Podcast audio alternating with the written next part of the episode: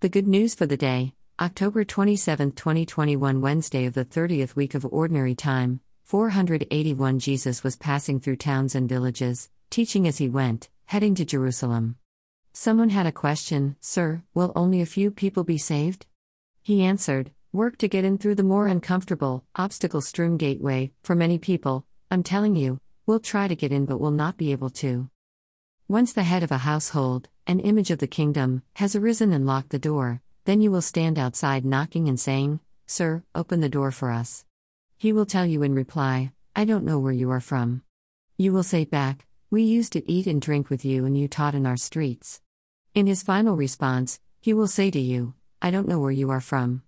Go away from me, all you people have who have done so much wrong.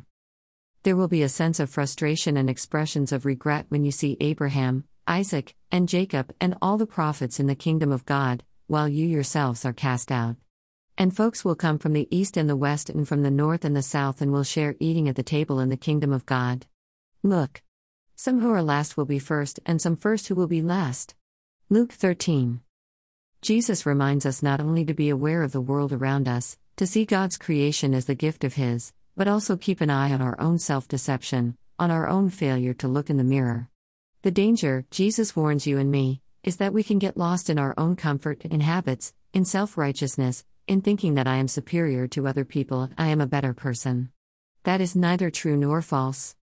In olden times, the gate into a city was actually not simply a big door, but included what we would call a warren of small houses, offices, guard posts, where people did business, negotiated legal affairs, checked the identities, brought foodstuffs, and sold it, as well as carried on socializing.